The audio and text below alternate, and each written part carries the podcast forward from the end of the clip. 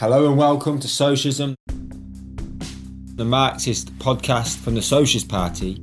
Today we're going to be discussing the events of Afghanistan over the course of the last few weeks, but also looking back uh, what's taken place over the course of 20 years of war, occupation, and Western imperialism, and the devastating consequences for the working class and poor both in Afghanistan and across uh, the world, but also going a bit further back than that and looking at the history of struggle in Afghanistan and why the situation has developed in the way it has, and what way forward as socialists do we put forward for the working class of the poor for the region and internationally, for the struggle for the liberation of the Afghani working class and a struggle for a socialist world. My name is Lenny Shao, and today joining me is Niall Mulholland from the Secretariat of the CWI, the Committee for Workers International, the international organisation the Socialist Party is part of. It's a fascinating discussion, and hopefully you'll be able to learn lots, but also be intrigued enough to find out more and think about if you're not already joining the struggle for socialism. But hope you enjoy this one. It's a really good discussion with Niall, and I'm sure you're going to learn loads.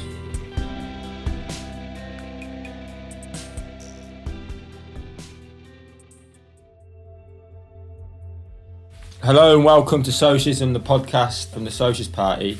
I'm here today with Niall Mulholland from the International Secretariat of the Committee for a Workers International, the international organisation the Socialist Party uh, is part of. And we're going to be talking about the momentous events that are taking place over the course of the last week in Afghanistan, where we've seen scenes reminiscent of the fall of Saigon in the 1970s, where in the space of a few days the Taliban has retaken Kabul the Americans, British fleeing on planes, helicopters, doing their best to escape the Taliban as they took back control of Kabul after 20 years of deaths, of the brutality of Western imperialism taking place in Afghanistan. And of course, the ramifications of that are very important for socialists and the working class internationally, and most importantly in Afghanistan itself. So we're just going to be talking over what's taking place and what we think a socialist key tasks and program that needs putting forward for the working class and poor in the region also the international ramifications of that. So I think just to start, Niall, can you just run over what's taken place for the course of the last week and what does it really represent? Yeah. Well, I think it's an unmitigated disaster from the point of view of the Western powers, particularly American imperialism, and we should call it by its real name. It's not a you know international community of nations; it's imperialist nations that invaded Afghanistan 20 years ago, and have now had to leave with none of their main objectives met and the country in a complete mess and ruins. And we see the desperate pictures of people at the airport in Kabul trying to escape, people climbing onto the side of airplanes, terrible pictures of people dropping from the planes and dying. And really, you know, what we've seen is a routing, not just of the national Afghan army, but also really of the powers that were there. I mean, as you said, it's very similar. It's got lots of similarities with Saigon in the 1970s. I've seen one commentator saying, if anything, it's even more like the British routing in Afghanistan in the 19th century when you know an army of 20,000 were driven from Kabul and we were picked off afterwards by tribal oppositionists until one man apparently was left alive. It's almost at that level of really a routing of those forces. And I think people internationally are understandably, you know, very alarmed about what may come of this. We'll obviously discuss this in more detail. Could this lead to a surge of Islamic terror, including in the West? What about the rights of women and young people and the people as a whole inside Afghanistan now that the Taliban seem to have taken power again? And from the point of view of the imperial powers, I think that the biggest factor for them is that the idea of a unipolar world where American imperialism rules and can impose their will wherever they want through military action, that notion has gone. And we see now that they're moving out of the region. Other powers will you know, step into the vacuum to some degree, and we're now dealing with a much more fractured, volatile situation. And certainly the people who pay the price for this are the masses, the working class and the poor of Afghanistan. And you know that's why it's correct for us in the Socialist Party in Britain and in the Committee for Workers internationally to oppose this war from the very beginning 20 years ago. And we warned it could become like a new quagmire, a new Vietnam, a new long unwinnable war by the West, and that's exactly what's taken place. Fantastic. No, cheers. I mean, it's interesting. People might have saw Joe Biden's speech, mm. which was it would be almost funny if it wasn't so tragic in terms of what's actually taken place in the region. But like you say, it represents a huge sort of blow to American imperialism. And there's lots of talk about the role of China, others in the region. Mm. What does it represent in terms of US and British imperialism internationally on the world stage, both economically, politically, and in the region going forward? Well, it's a real setback for them because the war on terror, so called, was used really as a pretext to invade Afghanistan and for the Western powers to try and carry through long term policies they had or aims of reordering things in that part of the world in their interests, for their class interests. I mean, 9 11 was a terrible crime against people in New York and other places. Thousands died, and we condemned it completely at the time. And we said Al Qaeda was a completely reactionary organisation that no workers could support. But of course, that terrible crime was used by the West, by the Bush administration, by Tony Blair here at the time, so called New Labour government, to launch an invasion of Afghanistan. Now, it's true that Al Qaeda was in Afghanistan and, in that sense, were being hosted by the Taliban, but Al Qaeda's main support, backing in reality, was some of the Gulf states, such as Saudi Arabia, which, of course, are close client regimes of the West and were never invaded. They invaded Afghanistan for own geostrategic reasons and had this opportunity to do it because of the collapse of the Stalinist regimes a few years beforehand, which just altered the world balance of forces. And it meant that America could go into somewhere like Afghanistan, which would have been unthinkable during the Cold War. So they were able to go in there and really, you know, flush with triumph or the sense of triumph after the collapse of the Soviet Union. They thought that with even hundreds of thousands of troops, that with the state of the art technology, military weaponry, that they could go into a country, a poor country, impose their will, conduct so called nation building in the way that they wanted it. And all this is just now in tatters. And you know, not only is this a military defeat for the West, it's also an ideological defeat on many levels as well. And I think where does this leave the West? Well, there's a lot of recriminations at the moment. I mean, a lot of the NATO powers are pointing the finger at the United States and Biden and Trump, who started the process of disengagement from Afghanistan, and saying that the Americans have acted unilaterally that they shouldn't, you know, have acted the way they did. You know, they point to some factors which are true that Biden decided to pull out during the so-called fighting season in Afghanistan when it was easier for the Taliban, not during the winter season, and also that they took away air control or air power to back up the national Afghan army, so making them almost, you know, powerless in the face of the Taliban. All that's true, but the reality is that the puppet regimes that have existed in Afghanistan for years had lost all shred of credibility that ever existed. The National Afghan Army was completely riddled with corruption, with graft, with you know all sorts. All, stories that like half of it didn't exist. Uh, ghost, the, the, ghost soldiers. yeah. yeah, that the so-called three hundred thousand you know numbers of soldiers was much less than that because they didn't exist. Many of them. I mean, there's reports during the fighting that some of the soldiers were in a semi-starved condition, hadn't been paid for many weeks. Why on earth would they fight and die? for a corrupt central Kabul government that was notoriously corrupt from the very start. I mean, some of the generals, there's a general who can't remember his name, but he colonel, sorry, an advisor to generals in Afghanistan over the last period of time, and he said that from the very start, the Kabul government from 2001 onwards that was imposed on the people by the West was endemically corrupt, and you know all the institutions it ran were also corrupt and therefore hated by the people over a period of time. We should also remember, of course, it wasn't just corruption, it was at times a very brutal government where many people were arrested without trial, detained for years, tortured. Bagram Air Base was notorious for its jailing and its torturing of many people, including many innocent civilians. So all this built up over a long period of time, and it just meant that there was no depth of support for that regime. And I think just to get back to your question, that means now that it's very difficult for the Western powers, particularly the United States, to project itself as a leader of a coalition of forces that will go in and supposedly solve problems in different parts of the world and put troops on the ground. That's very difficult. Having said that, of course, it doesn't mean American imperialism and American military power just goes overnight. Yeah. There's still dozens, if not hundreds, of American military bases around the world. They can use air power, including very sophisticated drones, as well as B 52 bombers. They can use client states against different regimes that oppose their will. And it's even been reported, actually, in the last week or two, that a new military base has been constructed in, I think, Kuwait, which will be used to intervene in Afghanistan if needs be. There's going to be over 2,500 American troops in that base. They're not talking about a new invasion, and some of the backwoods men in the Tory ranks want that, yeah, yeah. but they're, they're not going to do that. But what they could do is carry out airstrikes.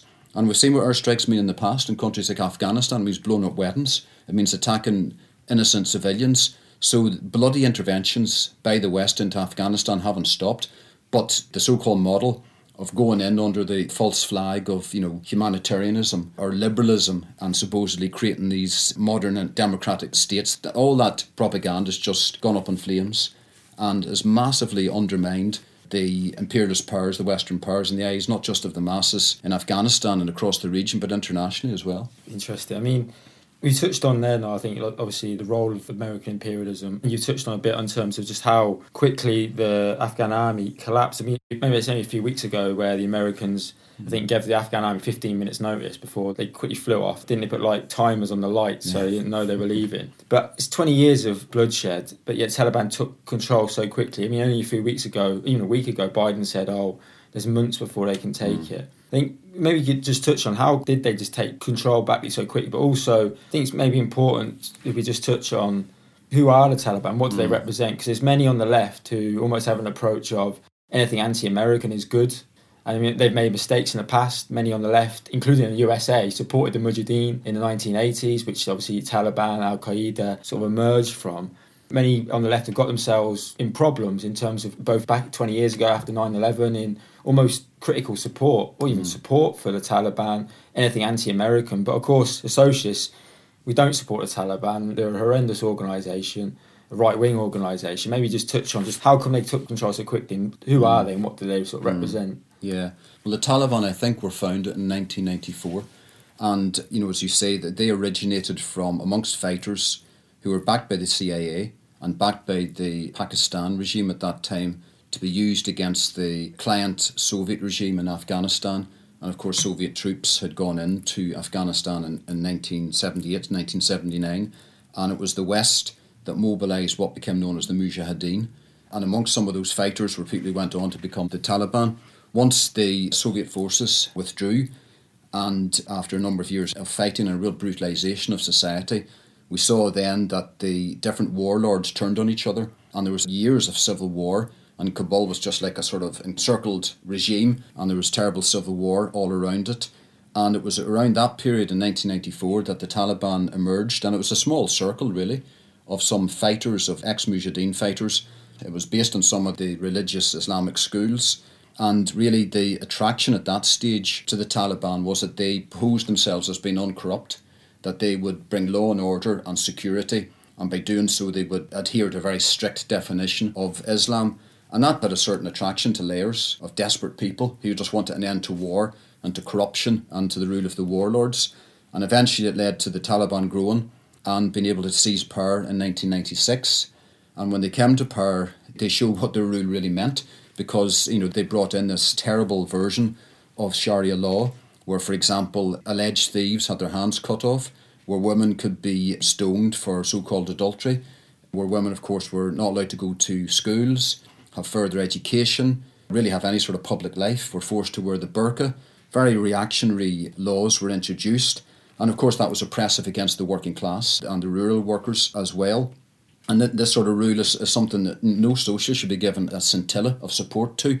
The fact that they then come up against Western imperialism doesn't mean that there's anything progressive whatsoever about the Taliban. And really, the West was prepared to live with the Taliban for a period. What changed was 9 11, and then the fact that Al Qaeda and some of its key leaders were based in Afghanistan. But as I said previously, it wasn't mainly a military operation to get rid of Al Qaeda. The West was absolutely determined, led by the US, to not just get rid of Al Qaeda, but to get rid of the Taliban regime. Now that they had the opportunity, they had the perfect pretext to intervene. We should remember at that time over 90% of Americans supported the war. Going into Afghanistan, that massively declined over the next two decades on the basis, as we'd said at the time, it would do so. Once the body bags started coming home and people saw that it was a long drawn out process, a long drawn out war that was unwinnable, that the mood would change, and that's what happened. It was that mood change actually over a decade or so at least that Biden has hoped to lean on to see him through this situation. But you know, the American withdrawal has been such a debacle that opinion polls now show that the majority of people think he's made a mess of the withdrawal. They don't agree with it, including 40% of Democrats.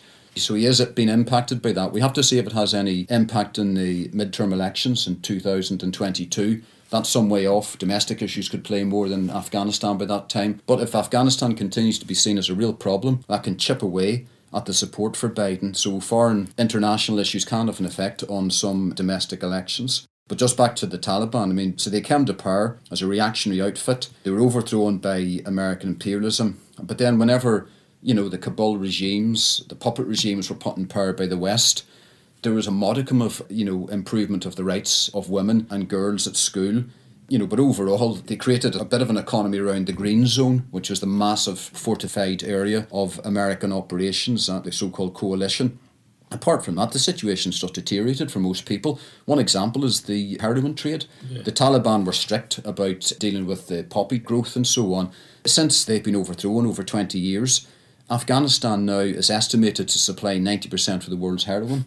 And uh, I read so somewhere increased, increased, yeah, massively increased. And I've read, I think the figure is something one in ten young Afghan people is a heroin addict. So it's terrible. It's just ripped through the whole of society. And by the way, it's quite rife amongst the national Afghan army as well, as well as Taliban infiltration in their ranks. So that's the type of state forces that were created, so called, under the different puppet regimes. And the Taliban have only been able to make a return because the situation's so bad and people are so desperate. But I'd say it doesn't reflect a deep and widespread support for the Taliban. I think they've been able to make this lightning win, taking big swathes of the country, partly because they'd learned from the past and from a strategic point of view, they were more clever. But they were even surprised themselves. Eh, one of the leading spokespeople said they didn't expect to be in Kabul so quickly. But for all the reasons I've given, the Afghan army just collapsed in front of them. A lot of Afghan troops just went over to the Taliban side. The Taliban also made deals with the local warlords. The warlords were not prepared to stand beside the government and fight against the Taliban. But you know that process, I think, also shows the Taliban they haven't got a very strongly consolidated position. They're sort of finding their way at the present time. They're trying to, you know, consolidate their deals with the warlords, with different ethnic leaders. And one important thing we should remember is that Afghanistan is very difficult for anybody to rule. It's a very diverse society. There's a number of different ethnic groups. The Taliban are mainly based in the Pashtun, but the Pashtun aren't a majority, they're about 48% of the population. There's also Uzbeks and other big minorities inside the country. And the Taliban probably know that to rule in the longer term, they're going to have to have some working relationship with these different elements, different ethnic leaders, and so on. So, you know, the question, of course, now people are raising has the Taliban changed? We saw the press conference that one of their moderate leaders gave a couple of days ago, where he promised that there wouldn't be attacks against women, that women would have all their rights. So, although he does very ominously yeah. qualify that by saying within their strict interpretation of Islam, they also say that we're not going to allow Afghanistan to be used as a launching pad for terror attacks against the West, and that's obviously to placate the West. And they make other promises that they're becoming a much more moderate force. Now, the thing is, a lot of that can be just window dressing, a lot of it can be propaganda, and we really have to see them by their deeds, how they rule. But even having said that, if they were to, in inverted commas, moderate their rule, it still would be a deeply reactionary regime, one that no socialist could give any support to because it's by its definition, it's still going to be anti women, anti working class, anti young people. And even if they succeed in forming what they've talked about an inclusive, wider government, well, what does that mean? They're talking about involving some of the former presidents of Afghanistan under the Western occupation. But these people are completely corrupt as well. What did they do to seriously enhance women's rights yeah. right across Afghanistan? So it would just be a completely opportunistic link up between these different disparate elements. But it's not ruled out that the Taliban will go down that direction because they know themselves they don't have universal support. They came to power quite quicker than they thought, so it's going to be hard to consolidate and they don't want to get into a direct collision with the West at the present time.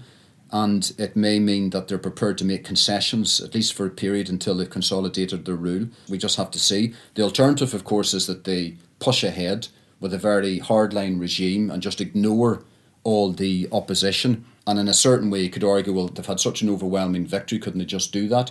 They could possibly do that, but the danger there is that the opposition that does exist, particularly among some of the warlords and ethnic groups, could grow, and you could have new clashes, and you could have a new civil war developing, and that will be looming. That will be yeah. looming in their consciousness as well. So they're finding their way at the present time, just as the West, which has been humiliated and defeated, is also trying to find a new working relationship with the Taliban. That's, that's fascinating. I mean, you touched on a lot of the points that are really important, I think, for how socialists view things, because far too many people almost take a too simplistic position. Either anything anti-American is good, and not trying to take in all the different factors in the situation. I mean, it'd just be interesting.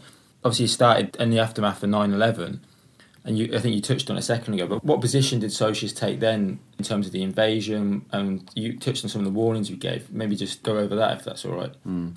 Yeah, I mean, people remember the anti war movement over Iraq, and it yeah. was enormous. I was on the demonstration of over a million people in London, but there were similar enormous demonstrations in most cities across Europe, big cities at that time. The mood was very strong. But that had come after two or three years, of course, of the experience of what the war in Afghanistan had meant and the invasion. But at the time, as far as Afghanistan was concerned, there was a very strong anti war movement, but society was much more polarised, I think, from what I remember, than it was during the Iraq War. In a certain sense, you know, we had to stand against the stream a bit because it was just, if you remember, it was the aftermath of 9 11. emotions were very raw, understandably. Many people were angry, not just in the United States. People were fearful of attacks against them, you know, terror attacks, and the arguments of the West that, you know, this comes from Al Qaeda, they're based in this country, we're demanding the Taliban give them up. If they don't, we're going to have to attack. You know, a lot of people thought, well, it's awful, but maybe this is the way to solve yeah. this, you know, nip it in the bud now. And of course, we had to argue at the time that it wasn't about that, it wasn't a genuine so called war against terror.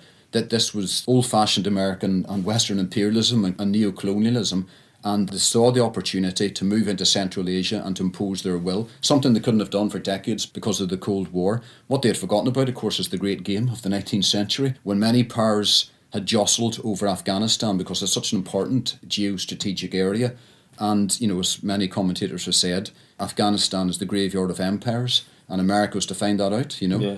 But at the time, it wasn't clear cut for lots of people. Yeah. So we had to very boldly argue those points you know, very understanding of the mood over 9 11. It was a mistake. It would be a huge mistake for the workers' movement to give any scintilla of support of going towards an imperialist war because it would just be a disaster for everybody concerned.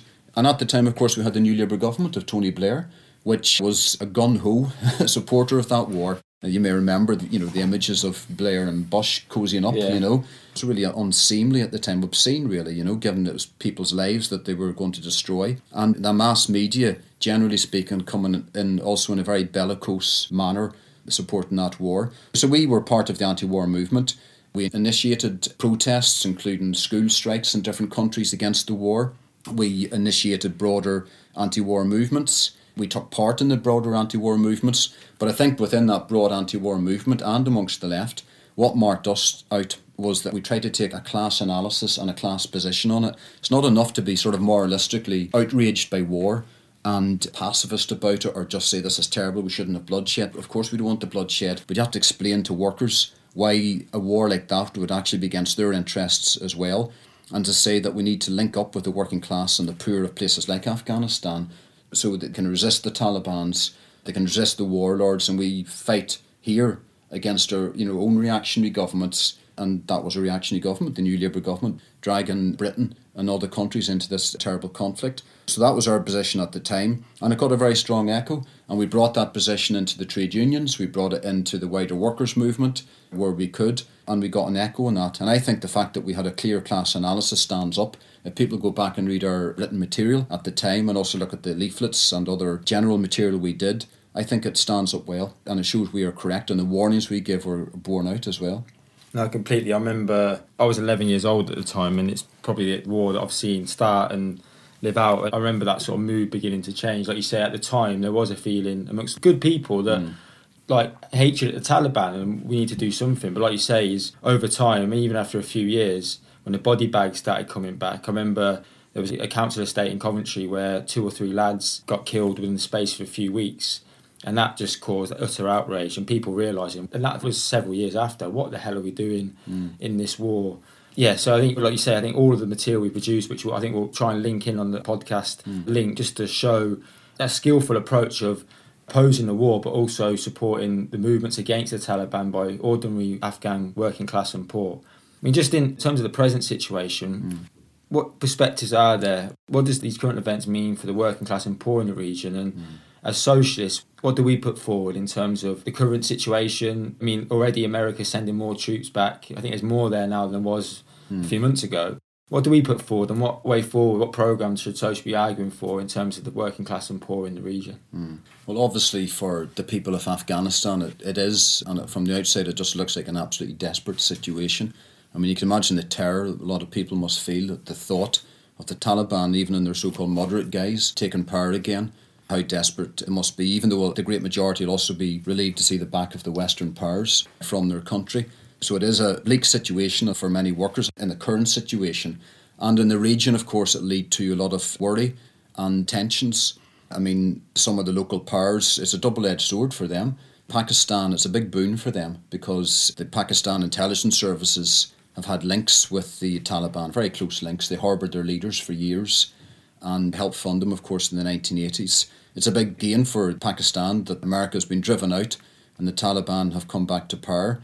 But on the other hand, there's the Pakistan Taliban, the TTP, which is in collision course with the government of Imran Khan. And there's been conflict between the forces, the Pakistan army, and the TTP. And it'll be a huge boost for them, the fact that the Taliban are in power in Afghanistan. And who knows where that could develop, particularly as you know, Pakistan, referred to by one commentator as the world's largest soon to be failed state and one with nuclear arms. Yeah. so you can see it concentrates the minds also of Western strategists, what's going on there. Similarly with China, I mean, for China and Russia, again, regional powers, it's a big advantage that America's no longer there on their borders with American troops. It means they can increase their influence. China is keen to give money, huge amounts of money, to rebuild the shattered infrastructure in Afghanistan. They're probably funnel that through Pakistan. They hosted Taliban leaders just about a month ago, so obviously they knew something was in the air. On the other hand, they're very worried because they've got their own Uyghur minority, and similarly, Russia has successionist Islamic minorities. So the gains by the Taliban can be an impetus to those. And even if the Taliban restrain themselves and pull back and don't, you know, because they want to try and have relations with the West at the present time on those local powers, the fact that they're in power, it is an impetus to Islamic groups throughout the region. So it's a very mixed situation for those countries, but that means it's a very fraught situation for workers in all of those countries going ahead. And I think, you know, from our point of view, the point of view of socialists, we have to do all we can internationally to aid the working class recover itself in Afghanistan. I mean, I think it's very interesting the demonstrations that have taken place in Afghanistan in several cities over the last few days. They seem to be mainly around what's called Independence Day, and I think it's based on the British forces being forced to leave in 1919. And the interesting thing is, a lot of people were on the streets protesting, and clearly it was anti-Taliban. Yeah, yeah. And they had Afghan flags, and the reason I think they were holding them was to make a point that they were not going to be, you know, living under the Taliban flag, which has now been replacing lots of Afghan flags on public buildings. Now, we don't know really the social content of those protests. We don't know if there's any sort of political forces involved in them. Even if there is, and even if there's quite reactionary forces involved in it, I think also there would be genuine people who are angry and quite courageous and prepared to stand up against the Taliban at this stage. And it's those sorts of events, if they're genuine, that we should be giving support to. I think the Taliban also, by the way, have another problem. I mean, Kabul's not the Kabul of 1996. When they went into Kabul in 96, the place was depopulated. It was a shell after years of conflict. There was barely no running water or electricity. Despite all the huge problems, they've gone into a city that's nearly 5 million people. It's a bustling city. There's a bigger middle class. There are more educated people. It's also got massive social inequalities with huge impoverished areas and more middle class areas, but it's just a more complicated terrain for them to rule over. And, you know, that's not surprising in a sense, therefore, the protests have taken place, but not just in Kabul, and other cities as well. So we just have to see how they develop, if they do develop or not at this stage. But I think it's a little glimmer of hope and it shows what's possible. But of course, from our point of view, what we've always said is that the working class of Afghanistan, as elsewhere, as everywhere, they need their own organisations. They need their own independent organisations, independent of the warlords, of the Taliban, of Western powers and meddling local powers. They need their own mass organisations that stand on working class policies and socialist policies. And of course, some people may say, well, that's a bit utopian, you know, look at the situation. But we'd say, look what's happened under the basis of capitalism. What a nightmare it's been for the last 30 years of wars, of civil wars, of occupations, of extremely reactionary governments and puppet governments. I mean, there's no future under that, and therefore the working class in Afghanistan, you know, will find its way. We think we're confident, will find its way towards creating its own mass organisations. And, you know, the working class and the poor of Afghanistan, like anywhere, on the basis of capitalism, even if it's ruled by something like the Taliban, the Taliban aren't anti capitalist. And it means that workers in that country, you know, by dint by the fact that they are workers and they're exploited by bosses, they are forced to combine together, they're forced to organise together, and that can find expression in the workplace. And they can be mixed workplaces, different ethnic groups amongst the rural workers, and that can be a way of beginning to fight back and create their own organisations. So, you know, as Marxists, we're always hopeful, we're always optimistic, not in a false way. It is a terrible situation, but on the other hand, you know, there's always hope. And I think those protests over the last few days, disorientated as they may be politically and so on, they do hopefully signify that there's people prepared to resist. And I think, you know, a Socialist International have to give full support to that and organise within the region as well, of course, to give full support to the Afghan people resisting all the tyranny that they face. Brilliant, no, thanks. I think, was it, it's a famous thing, Marvin Trotsky said, Marx is always the most realistic but also the most optimistic. Yeah. and I think at that point was really important, I think, particularly given the events of the last week. I mean, any final comments? No, I don't think no, so. No, no, no, brilliant. No. I think you said it all. Brilliant. Thanks you. Thanks again. Okay, thank you. Thanks for listening today. Socialism, the podcast, is produced by the Socialist Party, the England Wales section of the Committee for Workers International. Today we heard from Niall Mulholland from the Secretariat of the Committee for Workers International. My name is Lenny Shale and this episode was edited by Nick Hart. You'll be able to find out more of some of the ideas, some of the points, some of the articles that Niall referenced in the notes in your podcast app, and I urge and encourage you to go and do so. Some fascinating material going back many years in terms of how Soros predicted the consequence of this, but also what we said in 2001, even going further back than that to the Soviet invasion and around that sort of time that sort of paints a picture and puts a bit of background to how Afghanistan has ended up the way it is today, but also, as I said before, points a way forward for socialists and for the working class of poor the region. If you want to get in touch and find out more, email socialismpodcast at socialistparty.org.uk. Socialism the podcast and the Socialist Party as a whole, we only rely on funding from our members and supporters. We have no big business backers or adverts, you probably noticed that in this podcast, but this allows us to maintain our political independence. And if you're interested in maybe helping fund this podcast, you can make a regular donation or a one off payment at socialistparty.org.uk forward slash donate.